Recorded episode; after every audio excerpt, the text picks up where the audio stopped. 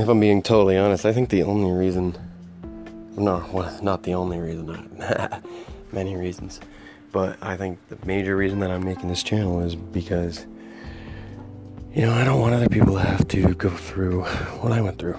And if I can get out of the space that I'm in, I know that anybody can get out of, you know, any physical state, even if you're even if you're fully disabled and crippled, you can still get out of that state of mind and you can get into a place of tranquility and focus and accomplishment. Accomplishment in the sense of what you actually want to accomplish in your life.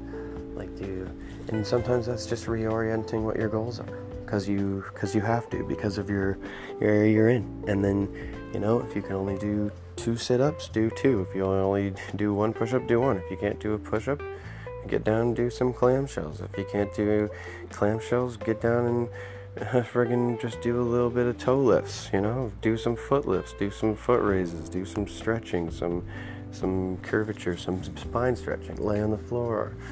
You know, put your leg all, all the way out to the left, put your leg all the way out to the right. You can always do simple stuff. Even if you're having to lay down all day, you can still do stretching and you can still get your mind in the right spot.